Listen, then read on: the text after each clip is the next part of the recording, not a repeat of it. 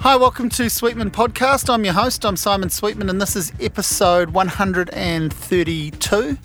Uh, but before we get to that, I just want to say a big thanks to. Uh, to everyone who listened to last week's episode uh, with Emily Writes, uh, because that's been a hugely listened to episode, and I know Emily got a lot of feedback, a lot of positive feedback and I did too. I put a bit of a trigger warning in there and talked to you about how it was quite a heavy episode. There was quite uh, a lot of heavy uh, personal stories around mental health and and uh, so forth. And um, yeah, I just it was really nice. The, the the tone of the responses has been lovely. People have um, enjoyed hearing it. Uh, enjoyed hearing the you know the story that was shared and the way it was done. So. Um, I, am just really. I know Emily's grateful, but she can obviously speak for herself as she does in that episode. Um, but I'm I'm very grateful. I've received some really nice messages and comments and feedback from people, including a lot of people that were brand new to the podcast. So that's awesome. Um, this week I had a chat with uh, a Wellington-based photographer. His name's Peter Black. Uh, I I don't know when I first discovered his work, but it was about 20 years ago, and uh, and he's one of my um, he's one of my heroes. Uh, he's one of the people who who really has inspired me when it comes to, I guess, trying to take a photograph myself in my amateur way, but but also just in terms of my understanding of photography and what it means, how to look at it. Uh, his books are incredible. Uh, his his exhibitions, I've I've seen his work. Uh, it was my first time meeting him. I, I cold called him the way I do with most of the guests of this podcast. Some of them are people I know. Uh, some people reach out to me, but in most cases, it's me thinking, who can I talk to? Who's someone I'd really like to talk to? Who who would I like to meet and have a chat with? And so I had been following uh, Peter on Instagram, and he had been following me. And so I sent him a message one day. Could we catch up? Would you would you be interested in this? And and he said, yeah. Hey, look, I like your music writing, uh, which which blew me away that he even knew who I was. So I went round to his house and we sat and had a cup of coffee and we looked through some of his you know, it's a challenge talking about visual art. Um, you know, the whole idea about his photography is it's there and on the pages of a book or uh, on his website, which there'll be a link to in the notes, or you know, as part of an exhibition. Um, but here we are, so we're talking about photographs. We're trying to describe to you his process, and in some cases, some of the images. So we, yeah, we sat down with with most of the books. Um, most recently, he did a book with Steve Braunias called The Shops, so we talk about that quite a bit. Uh, there was a volume of sport um, that is. Uh, basically a tribute to him. It's filled with his photographs and some writing and responses to his photos. Um, yeah, we went through quite a few of his books and we went through his life and how he how he came to photography. He tells the story, which he's told many times, of the first photograph that he took, and then from there how he's worked in a little bit in commercial photography, but how you know that really wasn't for him. He's he's famous for doing mostly black and white photos. From there, he's uh, gone on to do all sorts of interesting experiments with photography. He photographs objects and images more than he photographs people. Uh, in some cases, other times he's taking shots out of a moving vehicle, out of the window, or he's taking shots from the hip, not looking at the viewfinder in his autofocus series. Uh, as I say, all of these things are just very inspiring to me. And then to meet him and hear him talk through it and talk about what inspires him and uh, and his life and his career, it, this was a huge treat for me. And so I hope you enjoy this. This is me talking with Peter Black. Staring at the pictures of the runaways. Like anything, probably like you and some of what you've done, you start these things and you don't know how long they're going to go on for. you don't know if there's a future in them when you start. Absolutely, that's, you know? that's true with photography projects. Yeah. Uh, you start suddenly you're probably because of something that you've done before, or you're in the doing something, and then something really strange happens mm. in the work, and you think, mm. oh, that's interesting. Uh, so that leads you on to the next body of work, but you don't know whether it's going to fizzle out and it's mm. going to go nowhere, or hmm. something happens from it until you're halfway through, and hmm. then you get very excited. Hmm. Well uh, I wonder because I mean you've you told me before we started recording that you woke up today and didn't really feel like talking about your work. So I'm just going to put that out there to, to, to make you feel at ease. And I said, well, you have got two choices. You can either talk about your work or yourself. And you said, okay, well then I'll talk about my work. Um, so I wonder, do we do we start at the start and go right back to to where and how you grew up and what you were doing and how you find photography, or do you want to start with where you're at now and look back? Because uh, Uh, no, let's start from the beginning. My brain can't can't work any other way, really. okay, Yeah. yeah, So uh, yeah, I, uh, my family. Um, I was born in Christchurch, and then when I was about four or five, um, the family moved to Lower Hutt. So my I went to Hutt Valley High Mm. School, Hutt Intermediate. You know that. So yeah, I lived in Lower Hutt, and. Um, the family didn't really have cameras, but I do remember maybe from the Christchurch period that um, my mother and father must have taken some photos Mm. because there were these beautiful little box brownie snapshots that Mm. they everybody used to put them into photo albums in those Mm. days. But that was my only connection with photography was Right. just to remember vaguely remembering those photos. They yeah, must have brought them to Wellington with them when when they moved. Um, but otherwise, photography had no role in my life at all mm. uh, until I first bought a camera duty free free when um, my partner Sharon and I uh, went to Australia and we just toured around Australia and lived in a combi van and picked grapes and did all sorts of jobs like that with the idea that we could earn enough money and then travel through Asia. And the idea of traveling through Asia without a camera just seemed like Mm. really, you know, we wanted to take the tourist snaps. So I did buy a duty free, quite a sophisticated duty free camera, film camera, of course, in those days. Um, but I didn't know how to use it. And the guy selling it to me said, Well, if you're going in a couple of weeks overseas, you better learn how to use this camera before you go. So why don't I put in a black and white 20 exposure film, I'll give it to you free, you know, and, uh, and then I'll get it developed and we can just check that you're, you know, you can actually what take a photo. Yeah, yeah. And they turn out because I was going to be photographing colour slides or transparencies, Mm. and it's quite a difficult medium. You have to get the exposures pretty correct. Um, so I said, fine. So I walked out of the shop and took this photo, Mm. and I Which hadn't. is- well, it's which un- is a famous photo for you now, and for well, you know, o- only people- because of that. It's not a great photo by any stretch of the imagination, No, but but it's a street photo. yeah. And uh, I was going to say it's one of these things. You, Yeah. you, you say you Yeah. start, you don't know where it's going to go. It, Yeah. it, it is a logical photograph for people to see and understand that that's set up a big part of what you've gone on to do. You know, in that sense, it's a logical starting point. Like, it may, if some, if you say to someone, "This is this guy's work," and then you take it all the way back and go, "This is the first photograph," you, we can see where it all comes from. yeah, I mean, it's uh, you, yeah, and there were a few others on that roll of film Sure. that are around the street. I think the rest of them were, was actually of my brother who was living in Brisbane. Mm. and um, and his family. So, but because we were going overseas, uh, travelling through Asia, we, we were going to go away for about two years. Um, he said, "Well, send all the films back to me so I can look after them because you know you, Mm. you can't travel with all those films that you're taking. So send them over. I'll get them processed because you can't trust some of these countries. um, so, uh, so so that's what I did, and that's the only reason that that film was ever kept. I mean, Mm. I would have just thrown it away. It didn't seem important to me. It was just Yeah, a yeah. test film, but anyway, I still have it, so I'm very very pleased about Yeah, that. But actually, my phot- photographic thing probably started before that, and it was because um, living in Lower Hutt, um, Woburn area of Lower Hutt, um, we used to every Friday night the family would had some book seats at the Woburn Picture Theatre Mm. in the back row, and we used to go and see the movies every Friday night, regardless of what was Mm. on. We just, as a family, um, two other brothers and and me and um, and mother and father, and we would sit in the back row, had our jaffas, which were you know that famous Mm. suite that you would roll down the yeah, yeah, you know, yeah. a lot of Roll fun. down the aisles. Yeah, make a bit of noise. yeah. And um, but so I used to see all these movies, and some of them, like I, the one I remember the most actually from that period was a Hitchcock film. I don't think I should have been allowed to see it. It was Dial M for Murder, yeah. and I, I still have. I, I can't watch it. I have never watched it since. Ah. Um, but it did give me nightmares, as you Mm, get when mm, you're, you know, mm.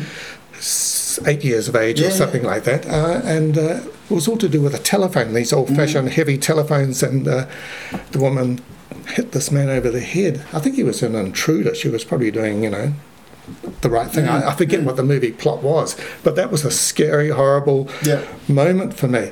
Um, but it, I, what I remember most about going to these movies, and most of them were black and white, and black and white in those days, I mean, they were fantastic. The, Mm. Those movie studios, most of them are shot inside with pretend, you know, cars driving with a backdrop. Mm. Yeah, and, full sound stages and yeah, full sound stage, and and the photography and the lighting, of course, was really under control for them. Mm. Um, but they were they were masters at it. And Mm. well, the so- stars got to dictate too. So if they Oh, didn't look good, exactly. you know, they, if they if they Yeah. they got to tell the director, Yeah, well, this is my side. Yeah, this is how you shoot me. This Yeah. is how I want to be portrayed. Which Yeah, of course uh, that changed, but back then they were actually the boss. You know. They were the boss, the big stars. Yeah. So, um, but what I loved about it was, after a while, I wanted to turn them into still pictures for some reason. I don't know why, but I would look at an image that I liked on the screen and close my eyes and.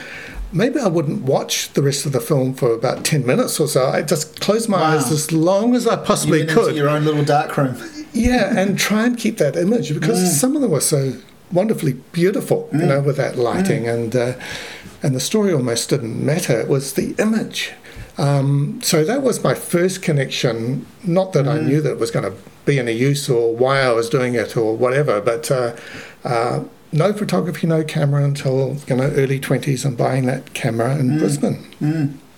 Amazing, and and uh, what, where and how quickly do you go from there to to um, Okay, well after uh, we not just to monetizing it, uh, you know, or, or you know, because I know you you start to work for the listener and freelance, very- Sure, But yeah, you know, just yeah.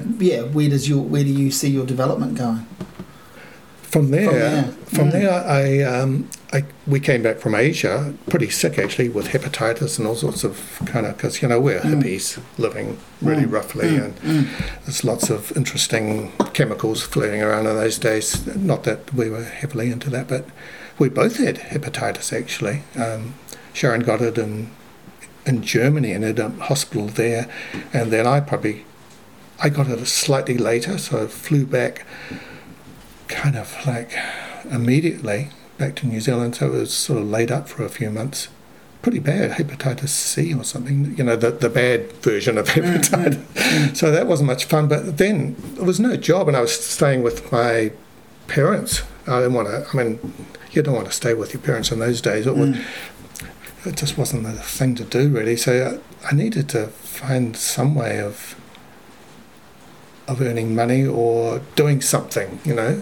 Uh, Sharon got a job. She recovered a lot better than me, and she earned some reasonable money in advertising and things as secretary and, and a, a go sort of person. She um did quite well.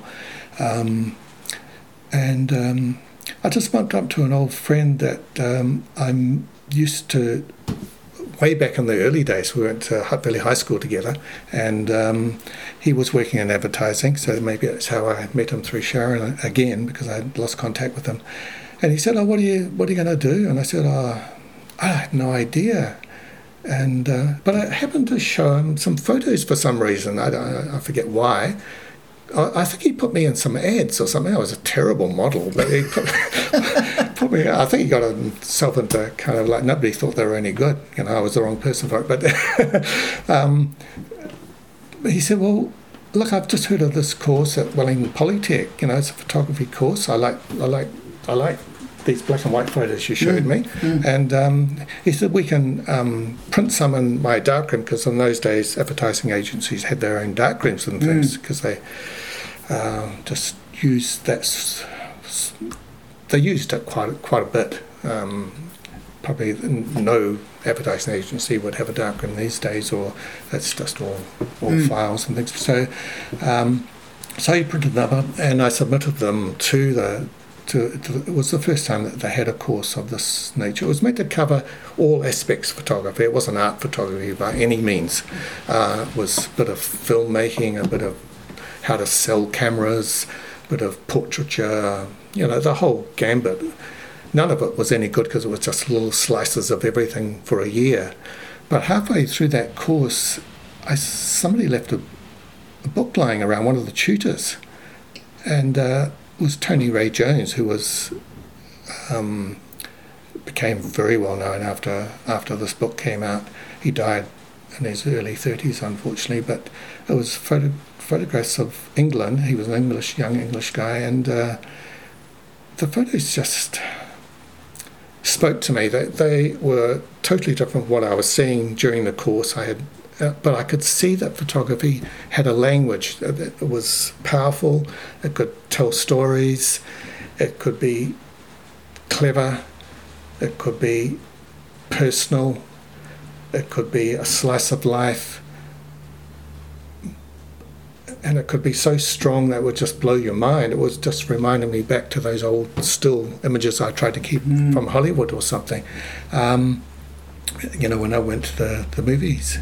Um, and then I just, this is it. This is what I want to do. I, I want to try and do what this guy does. So, uh, yeah. So uh, the rest of the course was me just, you know, trying to be Tony Ray Jones. Um, yeah. So um, after that, um, I, I did start freelancing things, and I, wo- I worked uh, for an advertising photographer during that course to just to earn money, so we could, you know, it didn't cost a lot or anything, but it, just to keep the money rolling through in the family. Um, and I hated that, so I knew I didn't want to be a commercial photographer. I was no good at it. It wasn't where my. I, I wanted to be Tony Ray Jones. when did you? So when do you discover that in fact you are Peter Black?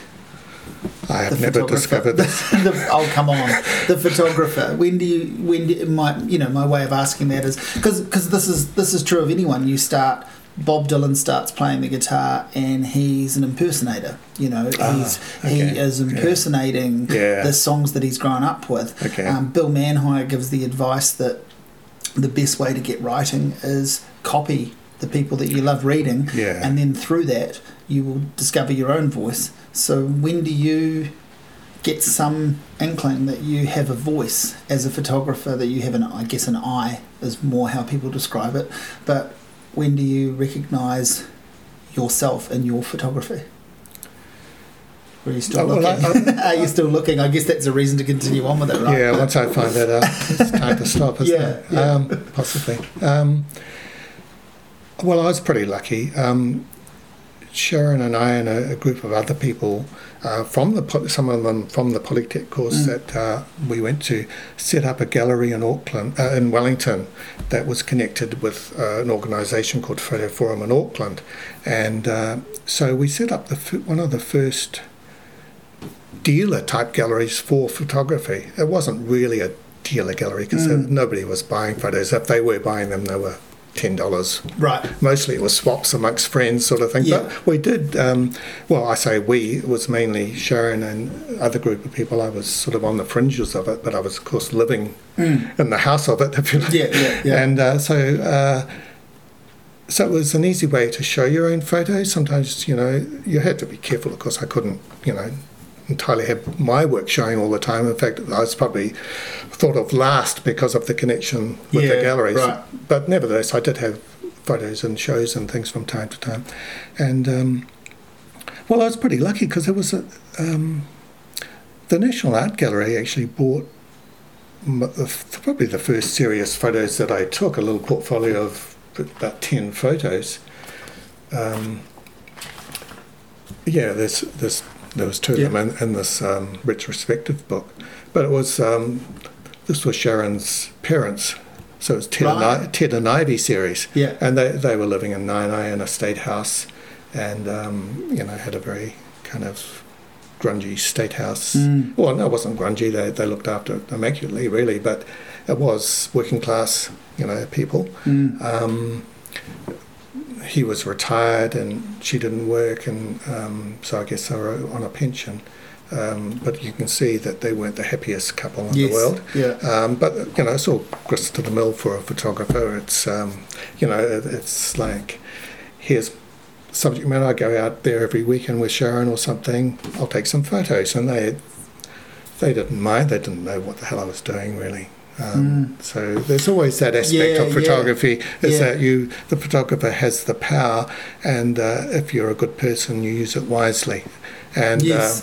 uh, yeah, yeah. or, I wanted to ask you about the kind Yeah. of the voyeuristic element of It- photography it and the yeah, yeah, there's no the- denying it. You No. know, I mean that that is the attraction to it, isn't Yes. it? It's the only way that we can stop and look at people or things uh, as long as we like. You know, and Mm. it's just human nature to want to do this. I think. And Mm. photography allows us to do this. It allows us into places that we wouldn't see or go or be able to get into.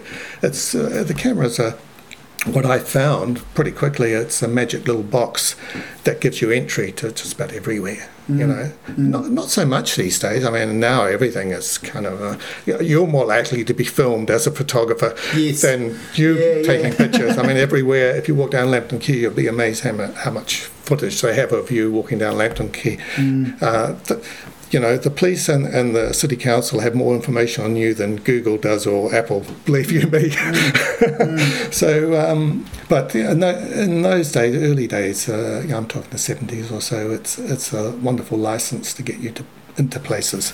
and and it has this quality about it photography that that is really linked to writing and that I was thinking you are you're telling both someone else's story and you're telling your own story you're Yeah. doing both you know they Yes. are an unlikely Yeah. in some Yeah. cases they're an unlikely or unknowing subject Yes. but even with full cooperation full understanding Yeah. and with some pride from the subject's point of view of hey this is me this is an honest depiction of me you're still taking it and placing it in a context where it also belongs to you and that is true of writing you know when i interview hmm. someone i'm using their words i'm doing my research on their background but it's my piece of work that goes out into the world as a writer and Yeah. um, it's not that i'm fabricating anything uh, beyond beyond the fact that the whole thing everything we do is a fabrication of ourselves Everything. you know I don't know. Yeah.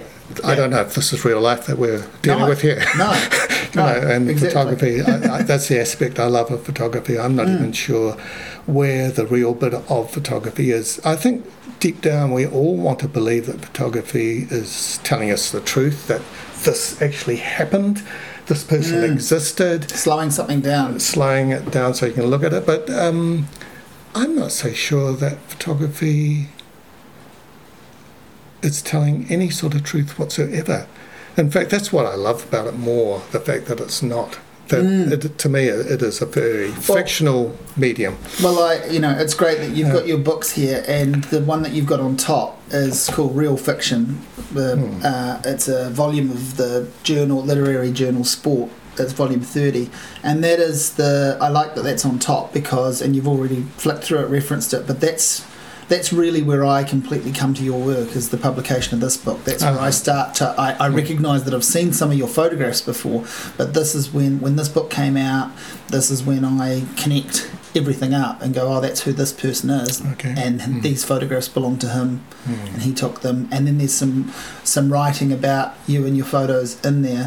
Um, and what I got from that book, and I guess from other photographs of yours, is that you're capturing a a, a certain type of realism, and then through that, you're presenting um, or you're opening us up to to interpreting a certain kind of surrealism from realism. You know, you're capturing, and I think someone says in one of the pieces that you you your skill, and I guess this is true of photography as a concept. If people are doing it right, is that you both present the moment. I'm paraphrasing here, but you present the moment and you hint at you know other possibilities around the moment. Sure, yeah, especially um, black and white is so divorced from Mm. the way we see the world. I think it just automatically um, puts you into that space. Mm. Yeah, Mm. the, the space of fiction and the space of metaphor, and so it has that advantage. Um, But I also think it's not a language that interests me. I mean, after this show was done uh, and the book came out, it was kind of like, okay. Uh, I did one more big project after that um, called Public, but. Um, Well, I wanted to say because I mean you, you're known for for a long time. You're known as I guess a black and white photographer. That's what you. That's what I That's did. what you did Set for, for- one year. yeah. set for one year. Yeah. Which, yeah. And then, but then now, there are loads of color images that you take. You know. Yeah, yeah. I started photographing in colour um, when I found I had nothing more to say in black and white. I mean, I did quite a quite a few different pr- proj- projects in um, in uh, in black and white Mm. uh, and different styles of photography. I, I guess I'm pretty mostly known for people photography, but I, I actually did a lot more than that. Uh, some of it's in here. Um, so I was trying out different cameras, cameras on tripods. I was trying out not looking through the viewfinder, photographing from windows of cars, um, photographing on the street, landscape work. Every new project had to be a new project for me. Mm. There had to be some reason that I was doing it. I was interested in the subject matter, obviously, but also I had to be interested in, in pushing it further so I wouldn't get bored with Mm. whatever I was doing. Uh, otherwise, I think you just stop. You know, it's Mm. very hard to get motivated unless you're you're excited. And the only way to excited to excite myself, at least, is to throw all the cards up in the air and, and hope for the best that your your next move um, is going to work out. But it's the trying of the different styles, methods, cameras that interested me. Um, But i- in the end, I just felt like I had finished it. I, I, I was either going to do one or two things stop photography, which would have been okay because I had this monkey off my back, you know, the big show, uh, and all that work. And a, a lot of the work was. Um, Went to, to Papa, so it, it's kind of well looked after there. I don't have to look after it, you know. So, um, or I could start digital photography because digital has just started in 2007 and 2008 with good cameras, good equipment. Um, but it scared the shit out of me because I, I had never Unlearning had a everything. computer. Yeah. And I, computers scared me. Right. I mean, I, I couldn't type.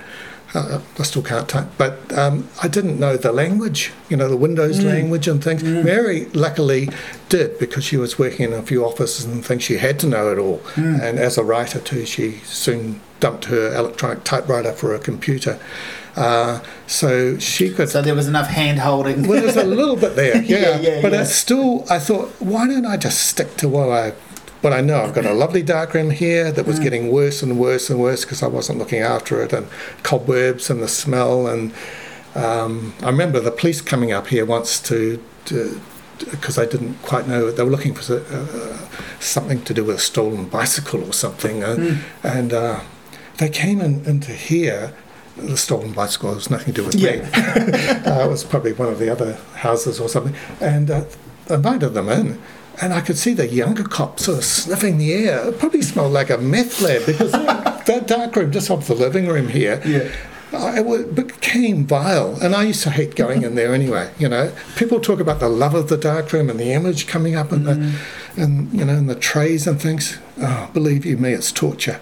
Just, So- it's a really? active will to go in there, close yourself off with, Yeah. because you can't play music really because it's quite Yeah. loud with the Yeah. running water and things. And Yeah. I never had the very good equipment or anything. Yeah. So uh, after, look, believe me, after 20, 30 years of that, it was it was an active will to go in there and process, and processing was incredibly important. Otherwise, you would just lose control Mm. of everything. You know, like the famous Garry Winogrand, American photographer, Mm, that ended up dying with. 20 or 30,000 rolls of film, I forget.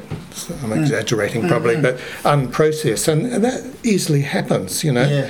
Um, so you have to go in there every day, shoot every day, go in there every day and process.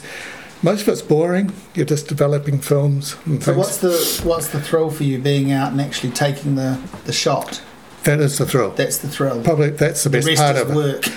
The rest what- is that's what you're work. sort of yeah, the rest is, is just hard yakka. So, yeah. so the eureka moment isn't seeing the image processed; it's seeing the image as you're snapping it, going, "This is going to be the image." Ah, I never, I hardly ever know that. Yeah, yeah, Going out with the sun on the back out into the world with your fingers crossed that you're going to come across something that interests you with an open mind, mm. with no pre thoughts in mind, just letting the world come to you. I mean, that's what I love about photography is that it makes you look at things. If you've got a camera, you're going out there, you're not going to be thinking about, you know, shopping and, and you know, whether the cat's been fed or whatever. Uh, you know, uh, you or the mortgage or whatever the problem is in your head. You're going out there to look and to take some photographs. And it, to take photographs, you've got to be looking quite hard. But also, you've got to be relaxed. It's a And- very strange position Yeah, to be yeah. in. And I, I, excuse the pun, but I guess you've got to kiss a lot of frogs before you get a nice, uh, fresh set of prints. you know, like Yeah. Oh, yeah, how, yeah, yeah, yeah. how, um, well, you know, you know, do you have fruitless excursions, completely fruitless, like you get home from a journey, whatever, like whatever the process Yeah. is? Do you do you find that you know that was an unsalvageable journey, or is there always something? Some- is there always a glimmer of there's always something. yeah, Yeah, it's always something. Um, uh, you know, there always used to be something on a roll of black and white film of 36 exposures. I always knew there would be one picture that would interest me. Now, whether it would interest me a year later, Yeah, yeah. when I finally got around to, To- printing it up yeah, and maybe thinking of a book or an exhibition, that's another thing. Yeah. But there will always be one that would interest me. Um, usually, usually half a dozen, unfortunately, because that means you'd have to look at them, Mm. you know, on a tiny proof sheet, and then you would have to make a, a print of it, you know, just a rough print. Mm. It's all work. It's all boring work, really. And then you've got to shuffle them around, and, and you end up with stacks and stacks and stacks. I mean, photographers aren't as bad as painters who. If, if they paint large canvases, they run out of space after a while. They can't Mm. sell as many as they make. Photography is not quite as bad, but it can get to the stage where you're surrounded by work prints that you know you have to keep around just in case you need to go back to them you know Mm, just in case you didn't see it the first time. Um, with digital the, world is just is a marvelous place. It's a sunny Mm. glorious place full of light and wonder. Yeah, because all you're doing is look at them on, on a computer screen. Sometimes you print them out um, later if you need to and shuffle them around and make a book. You need to do that with making a book, really. But um, sitting in this wonderful carpeted room, you know, with the Mm. windows open, and now I've got music in there yeah, as well. yeah, yeah. Um, and sometimes I watch like the iPad with CNN or something Yeah, like that. yeah, I mean, yeah. I can do these things because it's not hard work. I'm not, I'm not a nuclear scientist. I'm just choosing images. Well, also you've, you Yeah. I mean, And working you've on done the, you've done the hard work too. Like you know, in terms of Well, the hours involved in it. it well, I've done the hard work. You've done the yards. It should be about having some um, yeah, some hobbyist feel to it now. yeah. Having done the, It's you know, a- you've a- graduated. Hobby is a good word. I feel like you know I should take it more seriously and, than being a hobby, but it's a hobby. Yeah, yeah. Well, I think the people that That's look a at, joke. I think the people that look at your photos and, and, and go to the shows and buy the books, um, they, they treat it seriously. So whether you do or not, I know you're joking, but whether you do or not doesn't matter it- because it's- because there is an audience that has Yeah. found your work and it's a lasting Look, audience. I, I take it seriously. I have Yeah. not, I, I have bad dreams about it. Or, or no, that's no. I don't have dreams about it. I, Yeah. I do toss and turn at night about thinking, Jesus, I better, I better get better at this. you know.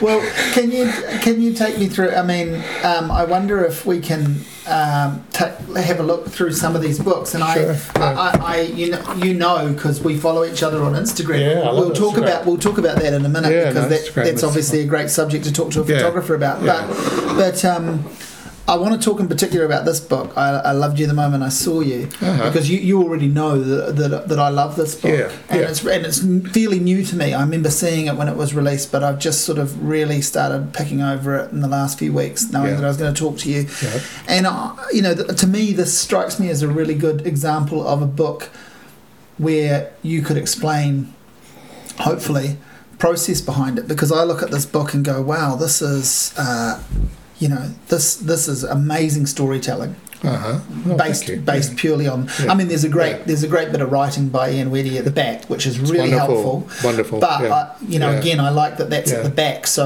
in theory, Yeah. we approach your work, we look at your photographs, we get the images in our head, Yeah. we tell the sto- we get that story, and then we have this context if we need it. yeah. Uh, there's many things I want to ask about this or, or, or, or get you to talk about, but Hmm. This strikes me as um, a, a, a, an incredible project to have put together. There's so much in this. It must have taken uh, a long time to choose the images and to get the order right. And there's not just one story being told here. There's several. hmm Yeah, well, my last big project in black and white was called Public, and um, it was about what was happening in the street. Um, you can you can see all this work, by the way. Um, Mm. A little bit of a plug here, but if um, if people want to look at any of the work that Simon, uh, you and you and me are talking about, um, it's all on my website. Oh yeah, I'll put a link to that. peterblackphotos.com. Yeah, yeah. Um, so, um, so Public's on there as, as a slideshow, Mm. and I don't know if you've looked at that. Mm. It- it's pretty despairing work, Yeah, I think. You, yeah. yeah, Yeah. it's as I said, it's black and white, so that adds a layer Yes. of kind of some grittiness to it, I guess. Um,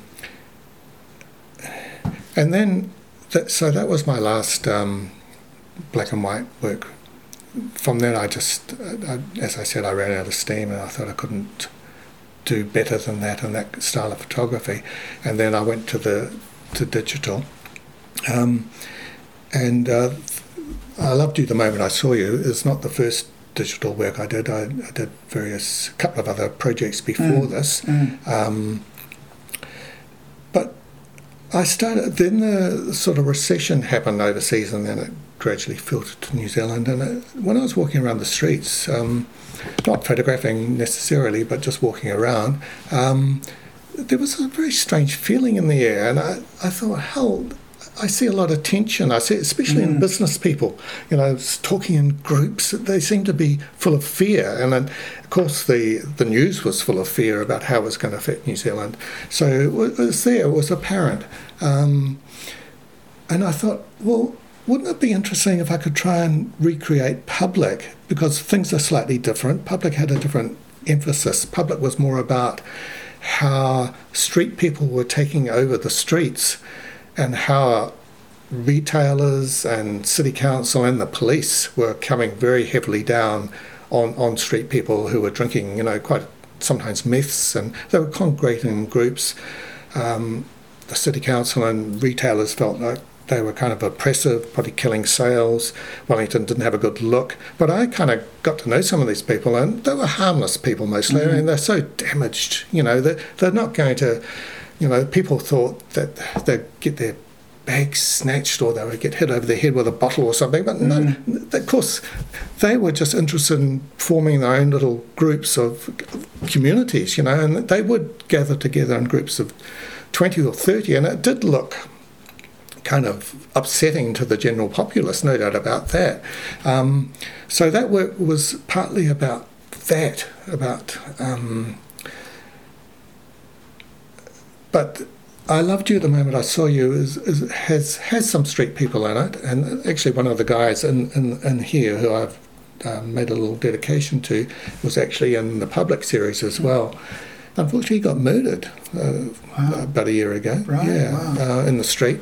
Um, um, yeah. So I wanted to see if I could do it in colour. That was the big challenge Mm. to see if I could create, create, recreate public, which was a very strong work and a, but a very despairing work. But I must say that. But it was a powerful work. It was exhibited in various places, and I always thought, God, I, I feel sorry for the, for the curators and the Yeah. directors have to walk around this stuff all day long because I, I, I couldn't stand doing that myself. Right. You know, I mean, I, I just put it up and left. you know, I didn't have to look at it. Um, but uh, That's a funny thing you you you, you uh, arrive on there is the photographer doesn't have to look at it. You, you capture it once, and then you know it's it's our obligation if, if we want it if you want it, to yeah. to Yeah. you know because there's a, Yeah. you know this book these these images I can it's like what you were saying about the movie and closing your eyes and trying to burn them into your brain like I I can flip through this book in my mind already like these Uh-huh. images are there for me Yeah. not not every single one but the Yeah. the structure of it and what, Yeah. some of what I've picked up from it what I think you're trying to say yeah, I have my own story now which is obviously will be different to yours yeah, and that might be a truer story too. it might be. It might be way off, but exactly. But it might a- be truer to me. that's fine It's, by me. You know, yeah, Yeah. isn't that? I mean, I mean, that's, uncontrollable. but it's incredible that it's out in the world. Yeah, It's an incredible thing Yeah. that happens from photography. Yeah. you- yeah, yeah, you're the you're the truth teller, but But are you? Oh, I'm not. but no. are you? That's the thing. No, no, I, I, I would stop right there. The truth, the truth is outside the frame somewhere. Yeah. Uh, this is my my take. This Yeah. is, and I've I've sequenced it so I'm leading you on. You know, Yes, yeah, yeah, into yeah. the story. Yeah, so it, you know, it's, and here's early on. There's uh, an example of what you're talking about. The kind of um, tension between It's all in the hands, isn't it? Yeah. business people or Yeah, you know yeah. whoever, like, Yeah. and then juxtaposing it with images of like jewelry stores versus. Uh, essentially beggars, you know, people busking, Yeah. people with caps out. I know. This is one of my favourite images of, of this Mm. elderly guy in a jewellery store. And this one's actually in Auckland. It, is. Um, yeah, I, I snuck it in there, but I, I can break my own rules, yeah, you know. of course you can. The rest, of, but the rest of the book is Yeah. shot in Wellington. right? Yeah, but I just love. And I wondered, I'll get you Yeah, notes, just yeah. to, sorry to cut you off, but Yeah. I- I'm glad you say it's one of your favourites because I read the notes in the back and went, he must really love this photograph. He's put one photo in from Auckland. What's the story? So now tell us. Okay, well, the, the, yeah, um, I could have put a lot more from Auckland in Mm. there. In fact, there is another photo There in Auckland. more, yeah, yeah. They're in there, yeah, I'm Yeah. pretty sure. Yeah. Um, I, I've, yeah. That doesn't matter. I mean, as I say, I, I'm the author of this, so Mm. um, there's no rules for me. Um, I, I guess the publicist and the, and the blurb writer, you know, would Mm. rather it all be in Wellington. It just makes it neater. But th- I live in Wellington. Mm. I can just it's ten minutes away, the main streets of Mm. Lambton Quay. Uh, so that that's my, you know, it's just easy for me to go out Mm. there and, and Mm. photograph. Mm. Um, um, Auckland's a little bit more of a trip, if you know what I mean. But I Mm. do photograph a lot in Auckland because I just love it. But um, yeah, this picture is kind of, uh, well, I guess it feels a bit like me as I'm getting a bit older. Mm. The misunderstanding of, of youth and age. Here, I don't know what the story was because I'm actually photographing it through, Through a shop window. yeah, yeah, yeah. Uh, you can see a few reflections there. I, I have no idea what the dialogue was between these three, the two young ladies who are, Mm. who are selling uh, the jewellery to this man, or what- are they selling the jewellery? I don't know. He may be, he may have bought in a broken bracelet to be repaired, and he's you know wondering what's happened to it. I have no idea what the real story is, but the story to me is.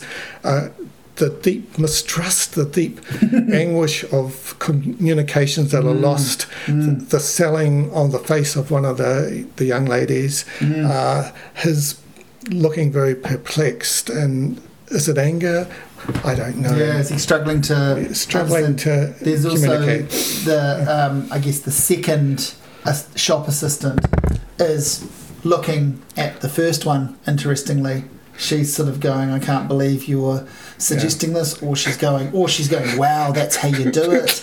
You know, we Yeah, don't know. Yeah, and also, is know. it because I used to work in a few shops, and I think Yeah. like, you know, is, does he think this is still a bank, and is he trying to deposit some money? Because that used to happen to me. I worked in a music store, and every day we'd get a guy come in and try to um, give us his money, and we we had different people had to take Uh, you know the, the responsibility of Uh. this guy was very disoriented yeah. so we had to take the you know so there could be that well, well, life is funny, and, and that is one of the things about photographing in the street. Mm. It's hilarious out there in a way. It's also deeply sad when you come across people talking to themselves, and Mm. Yes. they're obviously Yeah, quite yeah. disturbed.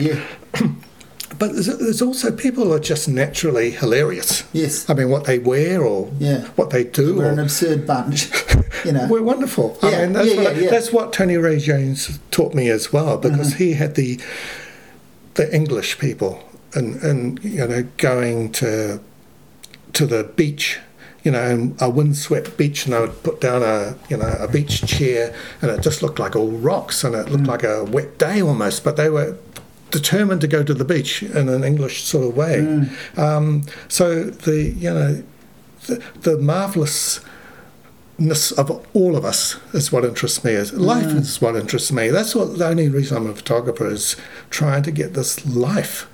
well what Uh, i got that's what I'm going up for. another thing i got from Yeah. this book was in terms of the story that it tells like if we forg if we forget that this this and maybe one or two other images are from auckland if we just look at it because that's that is irrelevant and as you look through it Yeah. um, as you say, rules are meant to be broken. But if we if we if we look through it, you know, uh, the way it is bookended the beginning and final shot, you know, everything everything that you've captured here, it's to me, it's an ultimate example of a photographer slowing down time because everything Uh-huh, that you've yeah. captured here is all hap- is like everything in life. It's all happening at the same time, and so this is everything that's happening in between those two particular shots. Yeah. This is uh, and and you, you know you you're roving. You're moving location, you're capturing Yeah. people, but it's all happening in the same instant. Yeah. Well, Is that, that's is what I.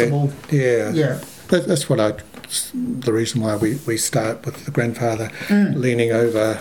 Well, I, I'm pretty sure he's a grandfather. Ian Wedde um, thinks he is as well. Yes. And Ian Wedde's a very bright man, so Yeah, yeah, I'm yeah, going with that him, one. yeah, yeah. I would trust him with my life. So Yeah. uh, yeah, the picture of him stooping down, ready to pick up the the, the, the Baby car, carriage. the baby car seat Yeah. carriage, and um, the last image is he's actually has picked it up and Mm. in the um, same spot.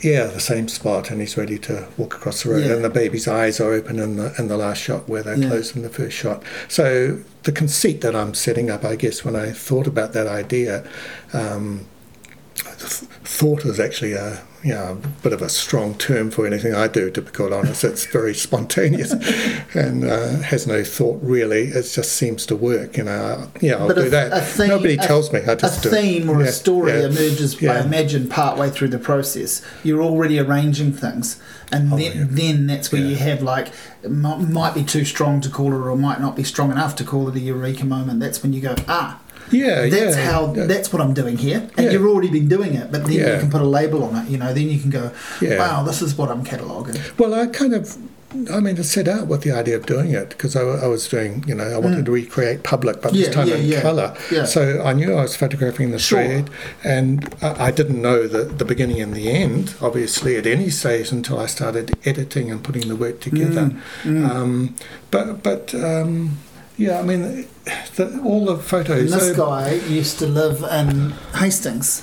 yes, he travels and- around. Yeah, yeah. Used to. Yeah. I grew up in Hastings and saw Yeah. him every um, week. It felt like of my life for many Yeah. years, and then I forgot about him, as you do when you, Yeah. these people you don't know them. Um, I'm describing a guy that hands out religious pamphlets and, and Can you read what he says what it's got on his pamphlet there? Because that's all about photography Yes, yeah, saved for eternity in a moment of time. Yeah, Yeah.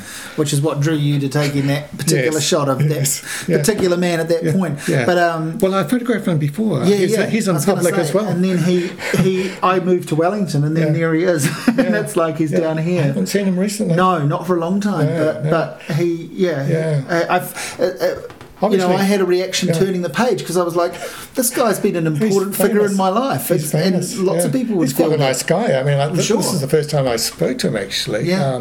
Because I, you know, see him around a, a lot. Mm. He doesn't. I don't think he he just hands out his pamphlets. he doesn't seem to want to talk to any large degree. He's quite Mm, a busy man handing these things out. I have no idea what the religion is. He's obviously off his rocker, Mm. uh, and but doing uh, you know God's work, I guess, in his in his mind.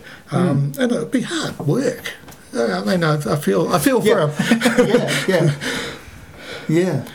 So there's you know there's 80 pages of photographs I think roughly, um, a single photo image on each page. Yeah, and they're all connected. The, And they're the, all the connected. sequence, There's the a- photo on the left-hand page always speaks to the right-hand Yes, page. yeah, yeah, yeah. it yeah, always has that, that dialogue with the other image. Yeah, It, it leads you on Yeah, just yeah. just kind of nicely, just Yeah. correctly, and you can and you find your eyes jumping back and forth between them to make that connection. yeah. Um, And uh, I, you know, some of it's more obvious than others, but other times you're not even thinking about that. You're Mm, just hopefully right. going through the work and enjoying it, and uh, not thinking about connections. But um, it, it, that sort of thing is very important to me when I'm doing it. Obviously, I don't necessarily Mm. expect or want the viewer to to worry about that kind of thing. I just want them to flick through it and enjoy it, and and subconsciously pick up the feeling of the book. Um, Mm. yeah, where yeah, I'm exactly, leading them to exactly. to this feeling. So, Uh, so I guess what I want to know is too is is how long does something like this? Well, uh, each one is different, of course, I imagine. But Yeah. how long does this book take from? Sure. You know, what's its gestation? Yeah, well, I started photographing um, in 2008 for this work, Mm. and I finished probably the end of 2009. So um, it's one of these works, that, one of these bodies of work. Oh, that's a terrible thing to say, isn't it? Um, that sounds so arty. But anyway, that's a language that a lot of us use. I've, I've got used to using it. Um, it's one of these where I, I started off and I, I, felt anxious about it. I looked at the work, most of it wasn't working very well, and I thought, oh, this is, I don't know if I can keep going. But some, and an approach like this, some part of it, like quarter of the way through, maybe halfway through, I don't know. Um, you start getting really excited, and adrenaline starts pumping even when you're not photographing, mm. you're excited to get out of bed and go down and do some more because you think you're onto something, it's yeah. working. Yeah. And those are the moments that hardly ever happens. It's probably happened about five times in my life, but you always remember it. You remember that excitement and you want to create it, the next project, and you try and get it. And sometimes it, you never quite get to that dizzy feeling of wow i'm onto something i'm enjoying this this is yeah. this is going to work all i have to do is just keep going. And so, you know, halfway through this project or something like that, that feeling kicked in, and then the feeling died, and then I finished. Isn't that. A good description of, of a creative process, though, and, and, and, and creative work? Is that also when you are so into it that you're in a way, working the hardest or the most excited about work, that's when you feel like you're hardly working at all. You are chasing something like a, a mm. muse or whatever, and you just feel excited. You don't yeah. actually. You might be putting in long hours, longer hours than you know when you're trying to conceptualize something or when you're grafting. You're actually, but you're so in the moment. You know, you don't see the storm when you're in the eye of the hurricane or whatever. You know, like you're just exactly. in it exactly. and enjoying it. Yeah, yeah. It's uh, it's it's a wonderful thing. It keeps you going because nothing else will keep you going apart from that. Really, mm, mm. you know. Um, unless you've got anything else to say about this, do you want to talk about the shops? Yes, because that's, that's, uh, yeah. that's the is that the most recent publication? That is the most recent and publication. this is a Steve Braunias book. Yes. Of your work, it's a yes. collaboration. I is, say it's a Steve yeah. Book because he published it. He, it's his publishing company. Did he come to you with the concept, or did you? He sent me an email. Um, a, a year or so ago and said, I love your work no, no, he sent this email, which was more interesting than that actually. He said, uh, "Of course, it was uh, more interesting. It's from uh, Steve Braunias." Well, Steve Braunias is a, yeah, I mean, incredible writer, yeah. a genius. Uh, I did, I did know his work. Email? He's going to send an interesting one. well, I, have got all his emails. Mm. That is the real work. I, that is the book to me, yeah. almost. You know, the, the Steve Braunias uh, emails, because uh, being a writer and a, and a a clever man. His, mm. his, emails show this. But anyway, he sent this email out of the blue. I mean, I, I knew his stuff. I didn't know it in great depth, but I, I knew that I liked it, mm. you know. Um, and he said, Look, I, I think I met you up in Auckland, um, but I'm not sure. Mm. Um, this elderly guy came up to me and shook me by hand and said he was Peter Black, and uh, and Steve couldn't talk to him because he was probably in a, with a group of people. But he, he said, look, if that was you, was you know, it was I'm, nice to meet you. Yeah, it was nice to meet you. if it was and you. Uh, how would you like to do a book? and of course, I mean, hell, yeah. Steve Braunias wants to do a book, and he was saying, you know, I'll pay for it all. You know, I've got my own publishing company. I've, you know, I'll send you some books. You probably mm. know me from a bar of soap because I did know, mm. you know, some of his work. Mm. So he sent me a lot of stuff that he had done, and and then I went deeply into the world of Steve Braunias. Mm. And, uh, and how was that? That was Apart a magical from, journey, yeah, a yeah. magical, wonderful journey. Yeah. Um, because uh, he's fighting his own fight. you he's, fighting, he's a satirist. He's he's uh, that's a very hard role to play in New Zealand in a, in a, in a tiny country. But, but he, he's also more than that. Yeah, he writes with an yeah. enormous amount of um, skill and heart. Yeah, and, and he describes New Zealand yeah. as well as anybody yeah. ever could. Yeah, as well as yeah. any of the poets or yeah. songwriters yes. or yeah, yes. exactly. Yeah. And yet he can be um, because he's you know worked in not just satire and satirical journalism, but real journalism and reviewing. Like when I say real, real, journalism, you know, he's yeah. a proper journalist, but yes, yeah. he um, he can be incredibly scathing yeah. and uh, and really quite contentious and off-putting to for some people as well. And he kind of owns that in the way that I think you have to. He's hell of a brave. I, mm. I, I admire his strength of character and his braveness to to yeah not to care, to be honest, and, and to be yeah, yeah. No, he's um, he's wonderful. So to get an email like that. Um, from such a such a person is kind of like a once in a lifetime thing, really, isn't it? Sure, and it's Yeah. not for you to say, but the, all of those things we we uh, talked about describing Braunias's approach to documenting New Zealand and his, his bravery and fearlessness uh, can be can be seen in your work relative to what you do.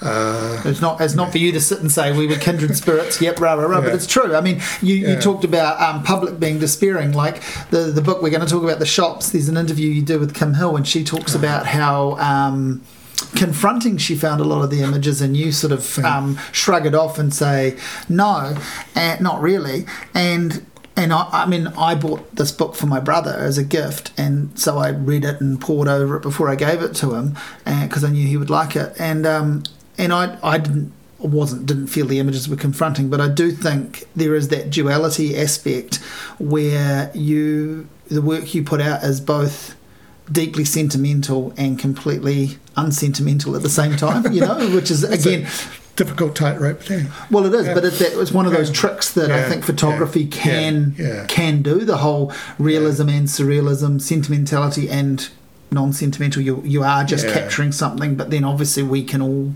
look and find something deeper within it. Yeah, sequencing plays a Mm, large of part of that, of course. Yeah, Massive storytelling element. Yeah, and that that interests me mostly uh, when I put work together. Is, Okay, so Steve sends you some of his work. You you realise you recognise his his particular genius, which you were sort of aware of anyway. Um, Yeah. You know, you he wasn't new to you. You knew his you knew who he was and some of what he'd done. But you go deep into his work. You could probably publish his emails and people would read them. I, you know, I think anyone who's had correspondence with him would probably feel the same way.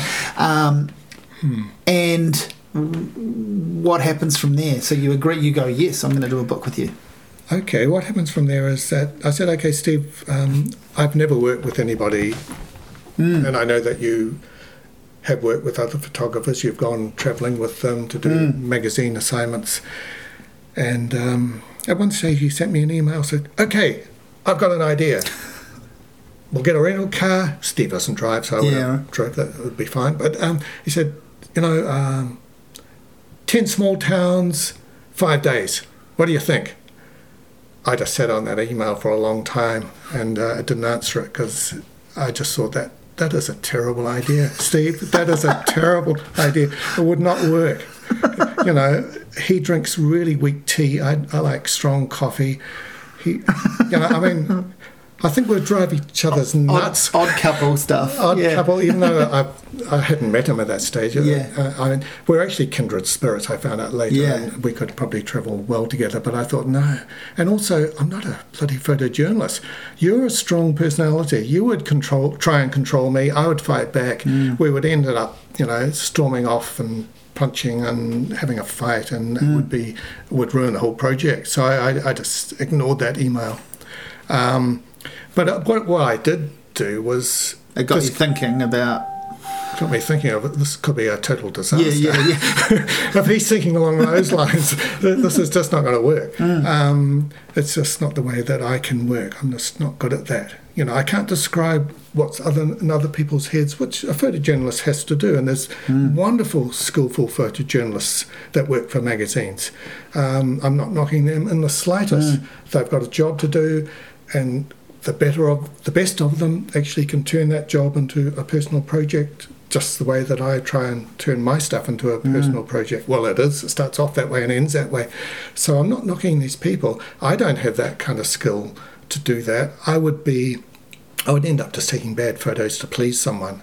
And I learned very early on that's that is not worth the money that you're given. So I didn't want to um, take that kind of role, and I knew that Steve had done that sort of work before. But um, we, we soon exchanged emails about the ideas, and I kept sending him images saying, you know, this is what I'm doing, Steve, and here's some old ones from the past, and what do you think? And he would write these wonderful, you know, art things that were pages long, uh, you know, the, the best art writing about my work ever. But he was just tossing it off. Mm. Yeah, and, yeah. And he was motivating me and making me feel good about the work. And uh, that, um, but he was being very honest, I think, at, at the same time. So that's how it worked. I just sent images and. Um, yeah, well, I mean, he came around one day when um, we were finally getting to the stage um, of it being possible to make a book because I knew all along that this book could not be made with Steve. Uh, under with Steve paying for it, I know he's not a rich man. You know he's he's got a family, and uh, I know how much these things cost because I've done a few of them. You know, and they they cost fifteen thousand or, or more or less. You know, I mean, it's a lot of money. So I, I knew that Steve. I kept saying, Steve, look, I, none of your money is going to go into this book. If it does, I'm not doing it. Because I know that it could be a failure, and you could end up with boxes and boxes of books under your bed, and it's your Which is you would hate me, Yeah, you'd hate the yeah, work, and uh, it would just be no good for anyone. And Steve said, oh no, no, no, um, I'll, I'll apply for a grant. So they were, and I thought, great, okay, you know, Steve with his background, he's got a really good chance, hmm. and he, he got a few people on board as referees and things. And wow, once that happened, okay, we knew the book was a possibility. We could hmm. pay for the printing costs at least, hmm. and then uh, if we sold enough, well, if Steve sold enough because he was doing all the hard yakka of selling and publicising, um, he would recoup any of the extra monies that would have cost because there's always extra monies, you know that you don't take into consideration. Um, it sold really well, so all that, that that's great. But there was a stage where um, it got to the what photos were going to end up in the book after all the s hundreds that I was sending Steve, and uh, I, ju- I just had to say, look, you know, I, I'm choosing them. Um, and I think Steve thought for a while and said, yeah, of course. That's why I got. That's why we're working together. Mm. Yeah, yeah, so yeah. once that was You're doing your out- job and I'll do mine. Yeah, and yeah. he said, "I'm not going to mention you at all in my writing." Yes. And I said, "Steve, Yes. don't you like the photos?" and No, uh, because his writing is a is Yeah, is, yeah. An, is a reaction to the work, or it's uh, but it, yeah, the writing came after the work, Yeah. which I find interesting. So I think there is a bit of the writing. Uh, uh, I think there is a bit of the feeling of the photos in the writing, but it's Yes, still that's what I Steve's mean, but it's writing. still- It's Steve's childhood. It's Steve's Yeah. Uh, personal memoir. It's a Yes. tough little thing, but it's also about the ending of shops too. It- It's got two strands to that writing. Well, what I love about Yeah. this collaboration is this book could have been published with no words, just as a set of photos. Steve's essay could have been Exactly. published as part of a, and maybe one day it will, as part of a collection of essays of his, without any images. Well, I- I'm glad- and, glad and yet you- they do speak to each other. I agree entirely. I'm glad, glad you said that, Simon, because it's exactly how I feel. Hmm. Um, you know, I love, I love you. The moment I saw you uh, in Witty's writing at the back, and Hmm. a lot of lot of books I've got like. Hundreds of writers, Hmm. literally throughout them, and I love all that stuff, poems and things that, to go with my work. But this this is special to me because of that. Hmm. Uh, the the two art forms, if you like, Yes. are separate, but they work together. And I think that's a, that is what is magical about the book to me. It actually works on that level where you could pick it up, flick through the photos, and that and put it down, and you'd get something, or you could read Steve's marvelous essay and, and not even look at the photos and and get a, a tremendous body of work and writing, you know, and. Uh, Well, that's exactly how I mean, Yeah. because I knew both of your. I mean, I'd never met either of you, but I knew your work each separate to this.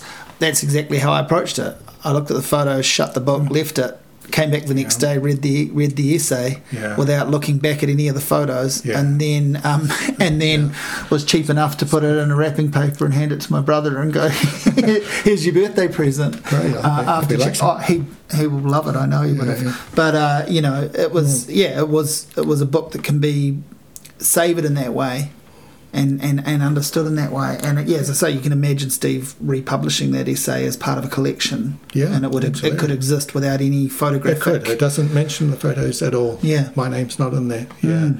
Which is yeah, marvelous, refreshing, and Mm. and uh, and um, Well, as a photographer, as a person who captures images, puts images out in the world, what is your outside of the people that you have interacted with directly in terms of collaborating with, working with? What is your association with the written word? Are you a, a, a reader? Are you a, a, lover of that kind of language, of the printed word? Do you follow writing? Or I live with a writer and a poet, so yes. I, have got to say yes. you have to say yes. Yeah, yeah. Uh, I'm not a big reader. I Mm. just last book I read was Richard Ford, which is very photographic Mm. in his descriptions. Really, it's it's not it's not big things happening. It's just small. I mean, the thing that interests me in writing or films or Mm. music is the storytelling about our lives or people's lives you can imagine Mm. um, have some connection with. I mean, it's mainly American to me. Mm. I, I, what I haven't mentioned is that the thing that got me through Hutt Valley, which I don't know if you know Hutt very, No. very well, but Hutt Valley in the in the 1950s was Hutt Valley. I, it wa- it was a very dead place. New Zealand was a very dead place. There was nothing Mm. happening. You know, um, you know, Pat Boone. No, even before Pat Boone, Burl Ives. I mean, the Mm. things that were was probably one radio station that you know for half an Mm. hour a week would play any decent sort of music uh, on uh, on national radio. Um, there was no student radio. There was nothing like that. Um, so when Elvis came on, uh, Mm. and my brother had look, I, I tell you, my brother had vinyl LP records. You know the seventy eights. Mm. Yeah, so he, he was uh, six years older than me, and he bought those. Um, and then shortly after that, pretty very quickly after that, um, he went to the little vinyl 45s, and then the or long playing vinyl records came out. Um, but it was all Elvis for me, and Elvis kind of saved my life in a way, and it saved, I think, the world's teenagers' lives. You know, from Elvis we went to Everly Brothers and Yeah. Chuck Roy Berry and all, yeah, all Beatles, those yeah. all those great people. And Yeah. um, so Elvis was like, uh, yeah, made life kind of America made America sound very exciting. Mm. Uh, made the the glamour of, of that and the the ability to say to divorce yourself from your parents, Mm. you know, to be a teenager. Yeah, Yeah, yeah, so yeah. I, I I've loved Elvis ever since then. I I, um, I I gave up on him obviously like like everyone else during his movies. Well, after his first three movies probably, but I've recently come back to Elvis. There's been a great documentary Mm. called The Searcher. Yeah, I haven't seen that yet, but I'm looking forward to that. Yeah, it's got Tom Petty. He's got a lot of things to say in there. It's Mm. it's great. Yeah, very enjoyable because it's about the music. It's Yeah. not about all the Yeah. all the bad things about Elvis. You know. Well, um, my my mum grew up loving Elvis, and so I grew up with obviously an appreciation of him. Um, but it was very simplistic. It was the early rock and roll era Mm. only, and Yeah. it was that that concert film doco Elvis. That's the way it is. Is the thing Ah, that really. yes. That's what really made an impression on me when they must have. Um, I think they must have like uh, issued it in the early 2000s as a an actual fully finished film or Mm. something and so I saw that and that's when it really clicked I was like this guy is you know he, he's he- serious about his music. serious about it and Yeah. he and, and invested in all aspects of it you know he was a guy who Mm. even if he didn't have the technical musical language to to write charts Right. he was a conductor. He was Yeah. an arranger. He felt every Yeah. single part of, you know, you watch those rehearsals and he is invested in every single component and he builds his performance like an actor. He does. I mean, the, the number of takes in those early, Mm. um, where that money was no option, was- and Elvis wanted to get the good sound. He was Mm. he was the guy in control. It wasn't the guy behind the Mm.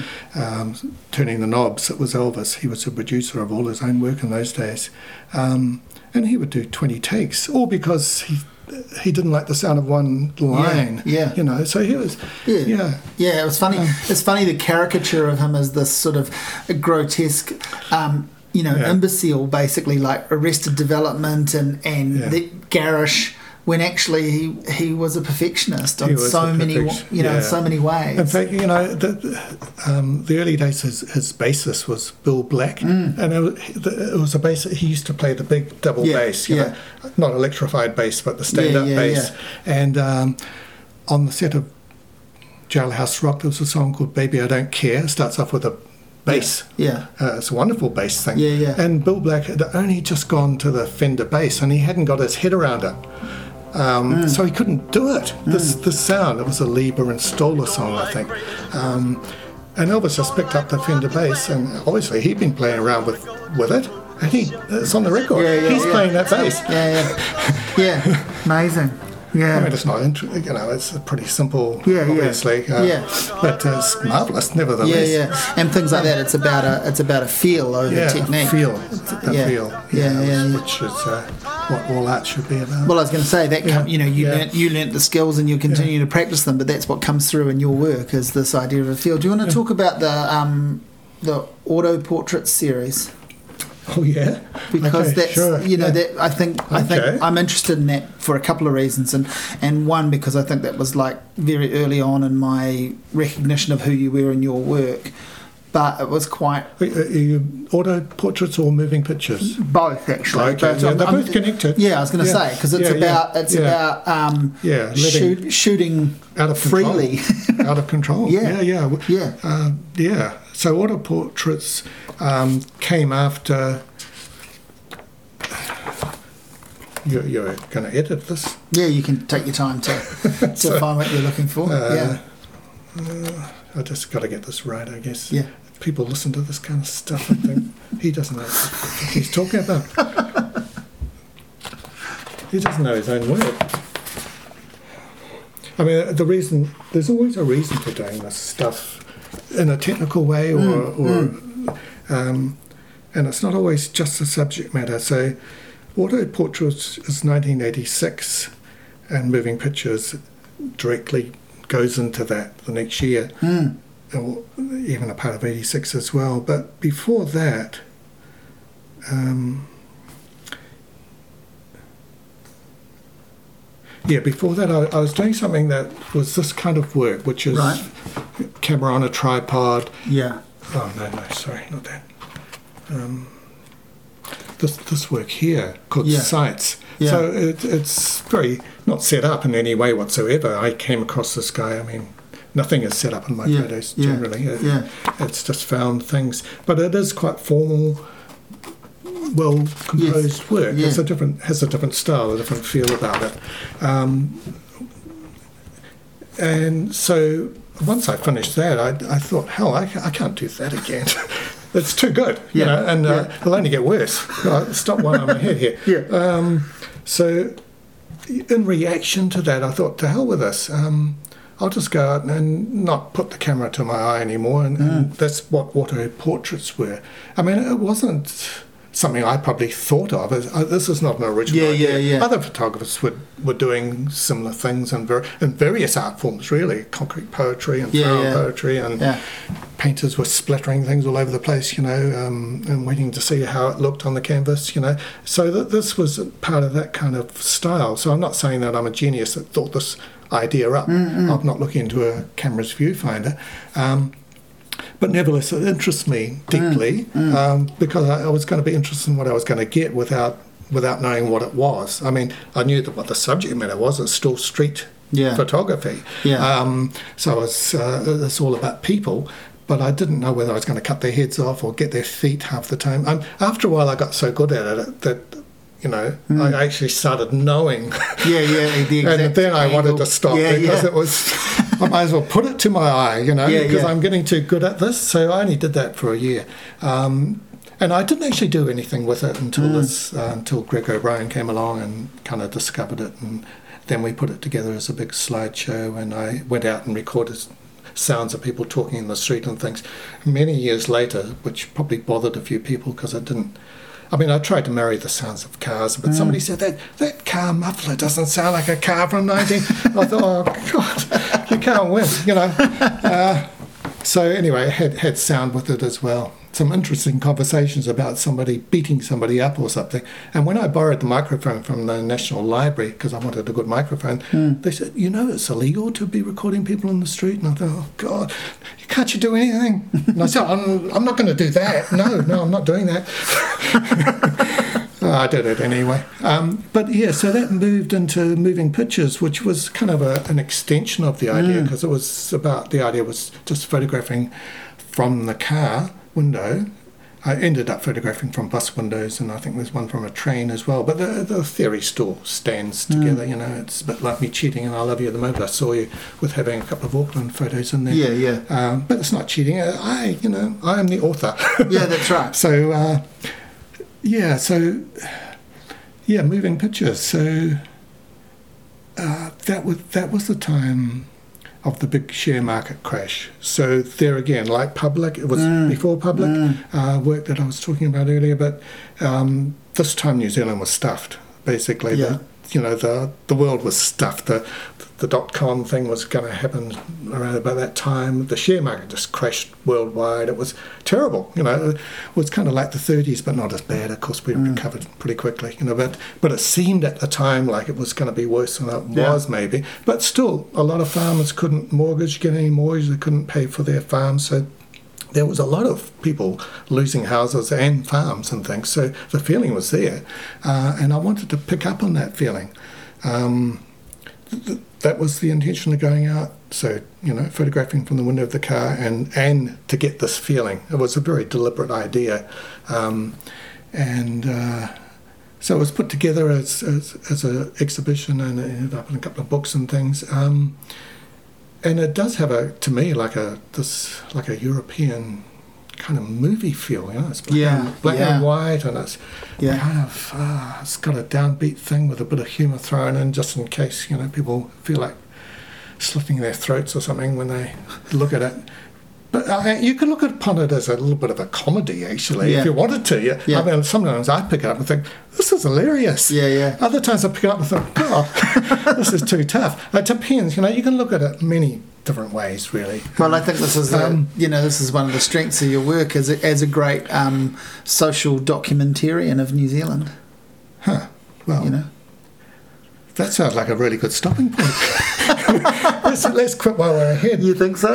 um, I, well, I, the only thing I was going to say to you, and I guess I can say this off tape, but I but I'll leave it running. But I um, I was going to say around. Um, you know, you, you talked about the sort of the shots from the hip, the automatic stuff, Hmm. um, being, you know, you weren't sure if it was original to you or not, you know, but it, uh, you weren't sure if you were the first to think of it or whatever, but it's original to you. So Yeah, it doesn't matter if sure. someone's done it before. Right, If, yeah, if, if yeah. you think of it, Yeah. it, you know, you're not consciously ripping someone off. You're still taking images that only you could take. Yeah, in a and way, if, if uh, it frees you up and becomes yeah. part of your process, Yeah, I think the difference was that there, there were people photographing car windows um, before me. Mm. Um, Ed Ruscha, you know, did the, the what was it, hundred gas stations or something? I forget what Mm. it was. I, that was that seemed to me that probably was shot from a car.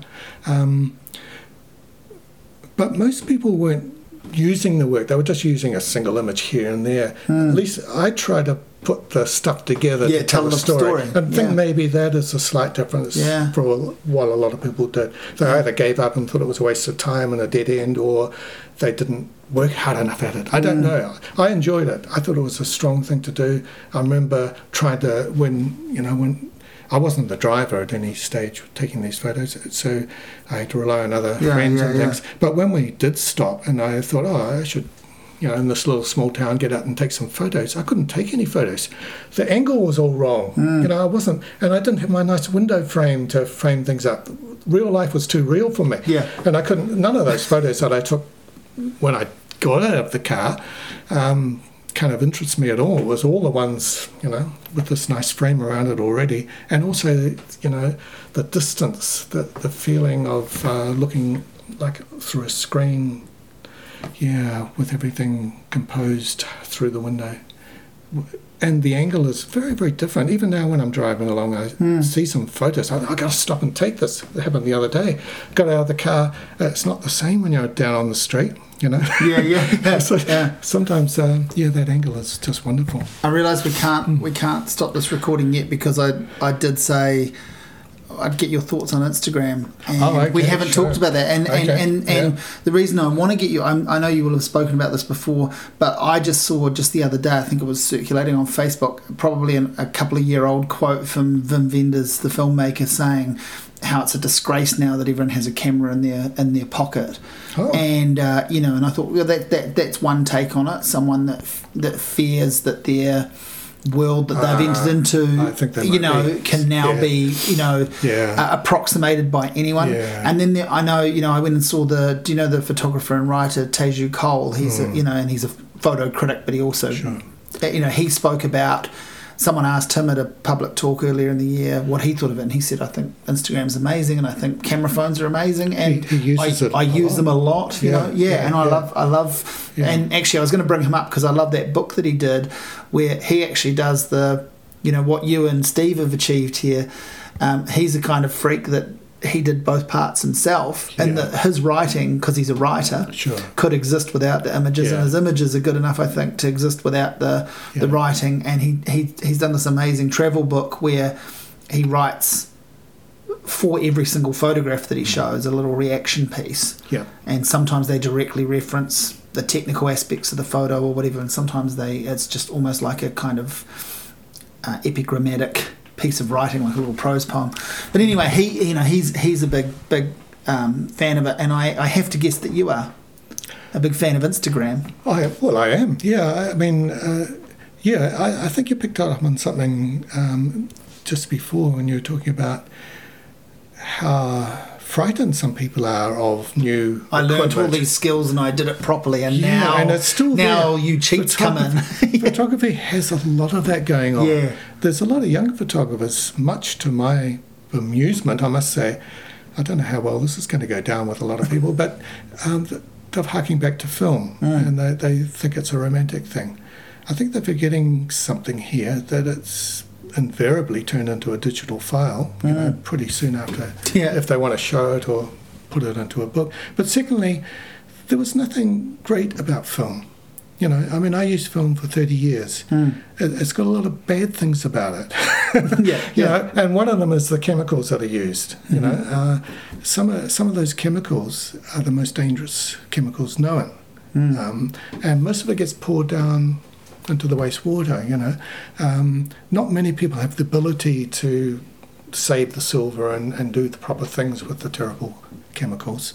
Um, so that's one aspect. Second is that all the colours that Kodak and Fuji came up with were thought up in a group session by a group of scientists and the publicist and the uh, what are the public going to like and you know they, they want a rich green so make sure chemical scientists that you put a rich green in and uh, Kodak would come up with something slightly different saying oh no people love warm colours they want bright reds and warm you know they want life to be wonderful and sunny you know so we'll, we'll make our chemicals headed towards that direction. So, you know, there's nothing magical about film. Uh, there's some talk about it being nicer than digital or more accurate than digital. Complete nonsense. You can actually have much more control with the digital. You can turn it into uh, the colours that you want it to be or what you remember it being or something uh, completely different to you know to what you want it to be. Uh, with film, the latitude has been thought up by these people around a round table coming up with ideas of what Fujichrome and Kodachrome was going to look like. So there's nothing, you know, uh, it's it's got so many things about it that um, it's not good. It's not good. Uh, but you know, it's romantic. Uh, People love a bit of romanticism, and they want to be different. Digital people walking around with cell phones. They can't be real photographers. I've got this large camera, you know. I, I'm now speaking as a film Yeah, yeah, photographer, yeah. and uh, I've learnt the skill, and, and there's a tremendous amount of skill. I've set these Yeah. silly, cumbersome things up, and they're heavy sometimes, and they walk around, take one photograph an hour or something. Uh, and so they feel like the you know it's more important. It looks Yeah. more important. Therefore, the work's got to be more important. But I've got bad news for those people. It doesn't work like that. Yeah. Because what we do as a viewer is look at the image. I don't give a damn if it's taken with a cell phone or a 10 by 8 camera. That does not interest me. It's never interested me.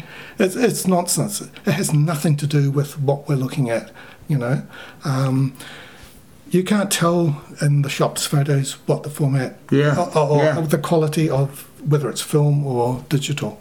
Uh, I believe. I don't. I don't Yeah, think yeah, you could. yeah, you know. totally. Um, so it's, those things are unimportant, but there is still people want to hold on to this thing Mm. of being superior, having a little bit more knowledge, and not wanting the general public. The, the, photography's always been a democratic medium. it's always been about technology. Right from the very, you know, first photo of blurry people that tried to photograph some people, but they couldn't hold the image still enough. And then 35 millimeter cameras came out, and the world had changed. So you could be Cartier-Bresson, you could be a war photographer. Uh, then Ansel Adams came and showed the great detail. I mean, it's endless, endless, endless Yeah.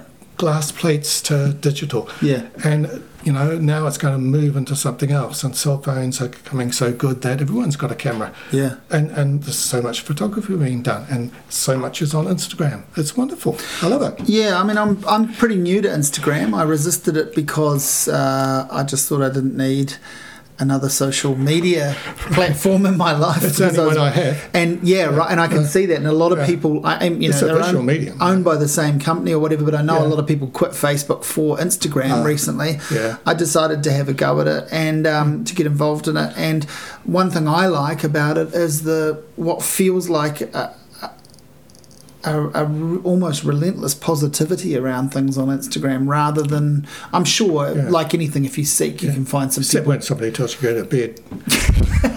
you've got a big day tomorrow stop drinking whiskey you're coming to interview a photographer yeah exactly that's one of the yeah, I should have put an emoji with that. There you- then I would have known. face. Then I would have known you really meant it. No, but it's true. But it's true though. Like it's Yeah. quite positive, and you know, Yeah. like amateur photographers, which I guess we all are. Anyone that's taking Oh. it now, Yeah. anyone that's taking it can can you mm-hmm. know, I if, if if I was to call myself any sort of photographer, it's an amateur one, mm. and I get to take my photos and mm. put them there. And why aren't they more important or less important than, you know, the stuff that I, I'm putting serious stuff up there. It's Mm. my serious work. Now and again, I put a cat or something, but, you know, and that's pretty serious too, actually. Yeah, but, yeah. uh, uh, it's not about my life. And Instagram, a lot of it's about people's lives. And I love that about Yeah, it. yeah. You know, again, like, yeah, it's storytelling, right? And Yeah. So it's people shaping uh, their story, and I, I just, yeah, as I say, like Facebook and Twitter, very bitchy.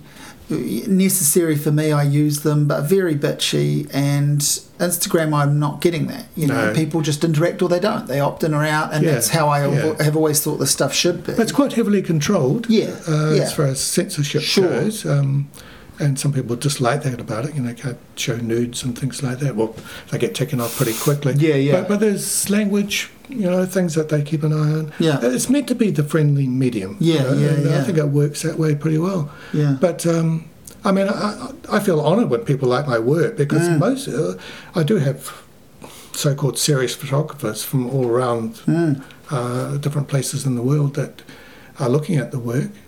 Um, I, I mean, I don't have huge number of followers. I'm not even after that, but um, I feel honoured that people, if they like my work, um, I feel duty bound to like theirs, and it could be what they had for dinner.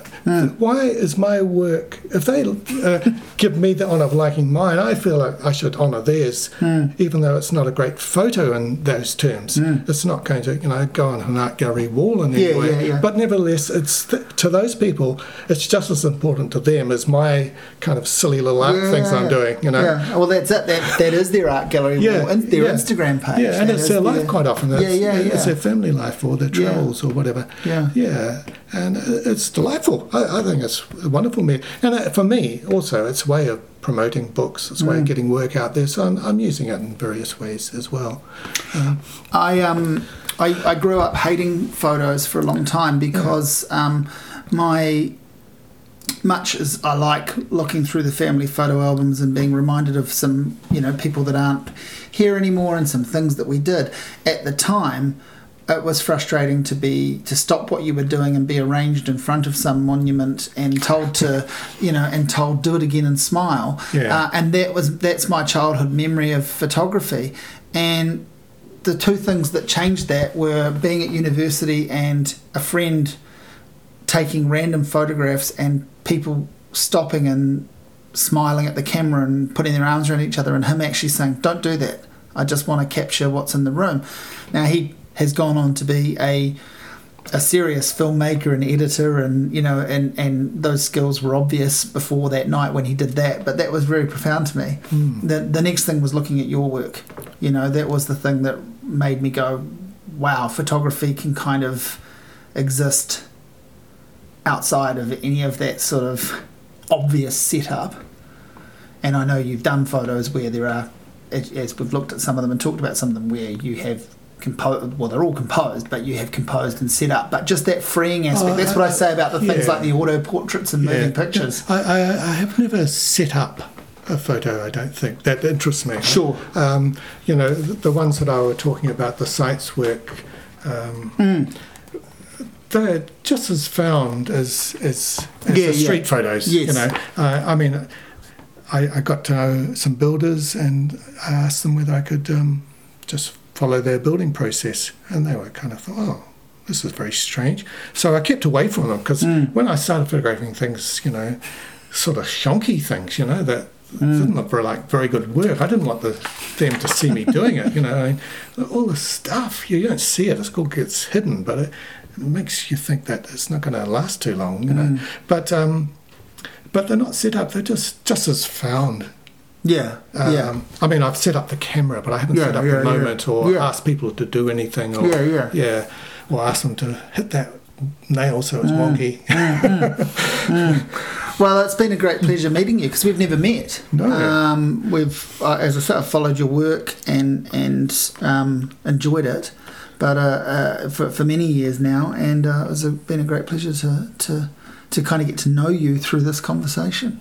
Well, thank you for the chocolate. I'm slightly disturbed I didn't get the beer. Oh, well, I'll bring some. No, no, no. Yeah, next time.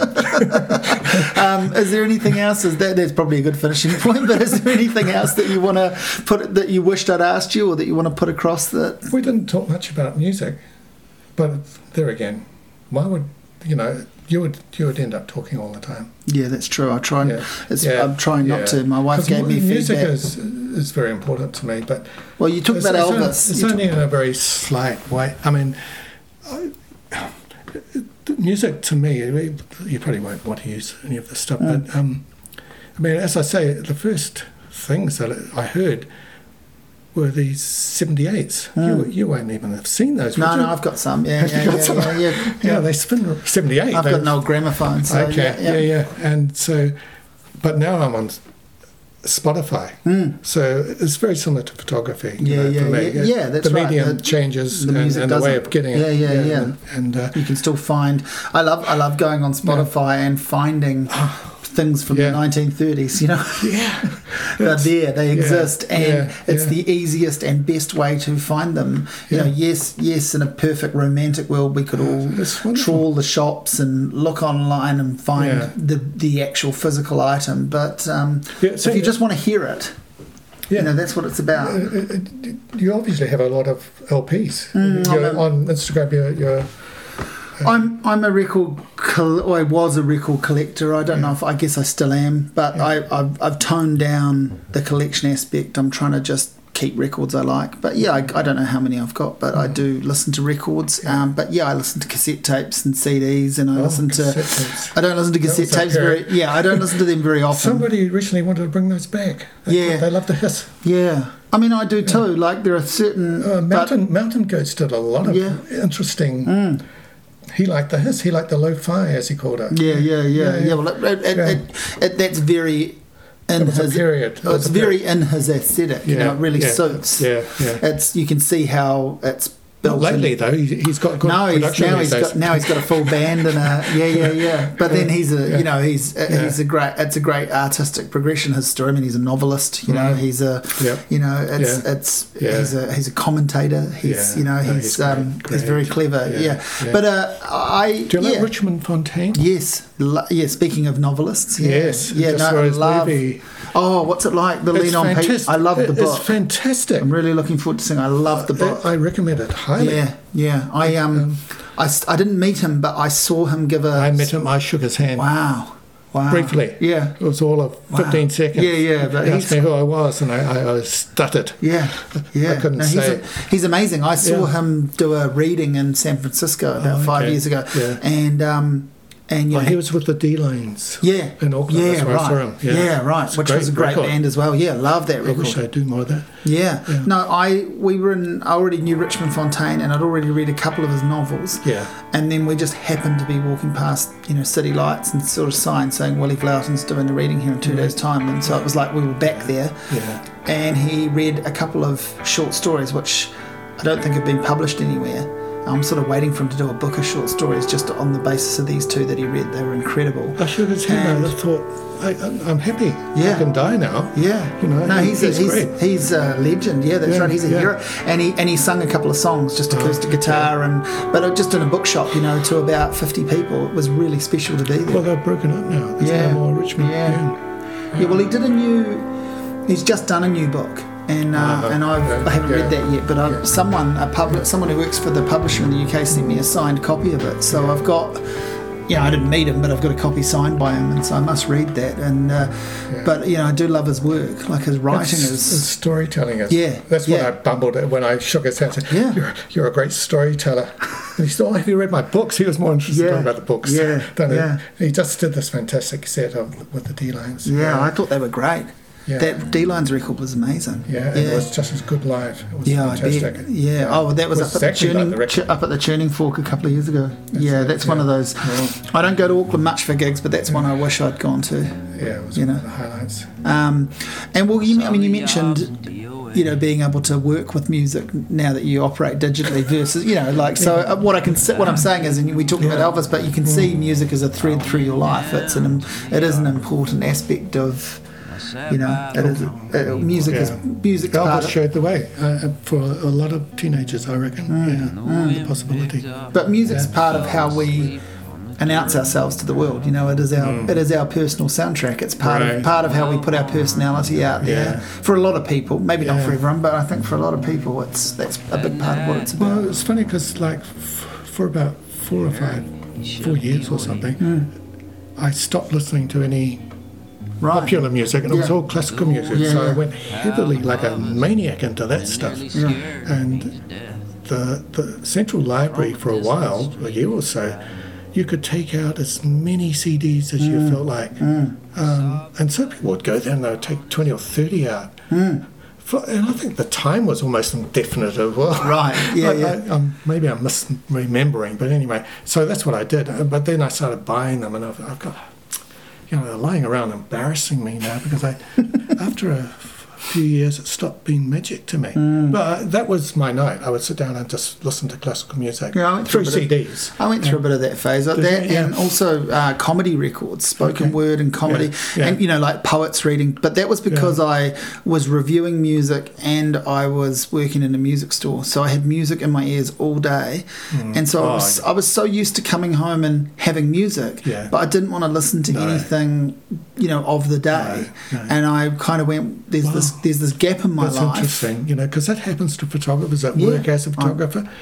Uh, Why would they initially feel like they want to get away with it, you know? Yeah, yeah, yeah, Yeah. totally. Yeah. Like I just, I just thought listening to classical music was, well, it was a gap in my knowledge. It was, you know, I knew a little bit, but I didn't grow up listening to classical music. My parents listened to rock music and jazz, so I, and the radio, so that was it for me. And classical was something I was always kind of interested in. I wanted to kind of teach myself a bit about, and I, it's an ongoing thing. Obviously, I still listen to some, and I still do a bit of reading about it, and.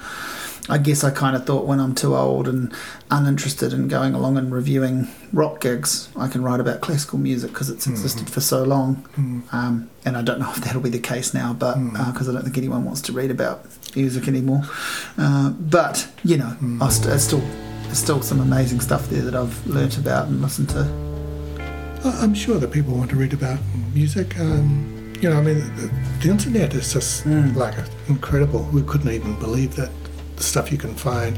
It's a bit like talking about Spotify and, Mm. and being led on to various things from, you know, from from from ever. You know, from the day day music was first thought of, really. But um, yeah, the internet has got a lot of music writing on it. So Yeah, oh, for sure. It's all That's- free, of course. Yeah, this I is not Yeah. good for Yeah. if you're trying to earn a living. Yeah, it. yeah, yeah, yeah. No, you're right. It's a, it is a, it is amazing, and, and there's some garbage, of course, like there is. Oh, you yeah, know, yeah. but you get pretty good at wading through that and working out where to go and, and, and what's real and what's not. Just like there's some bad photography, you know, just like there's some bad yeah, films. yeah, absolutely. Yeah. Hey, it's been a great pleasure. I've really enjoyed it.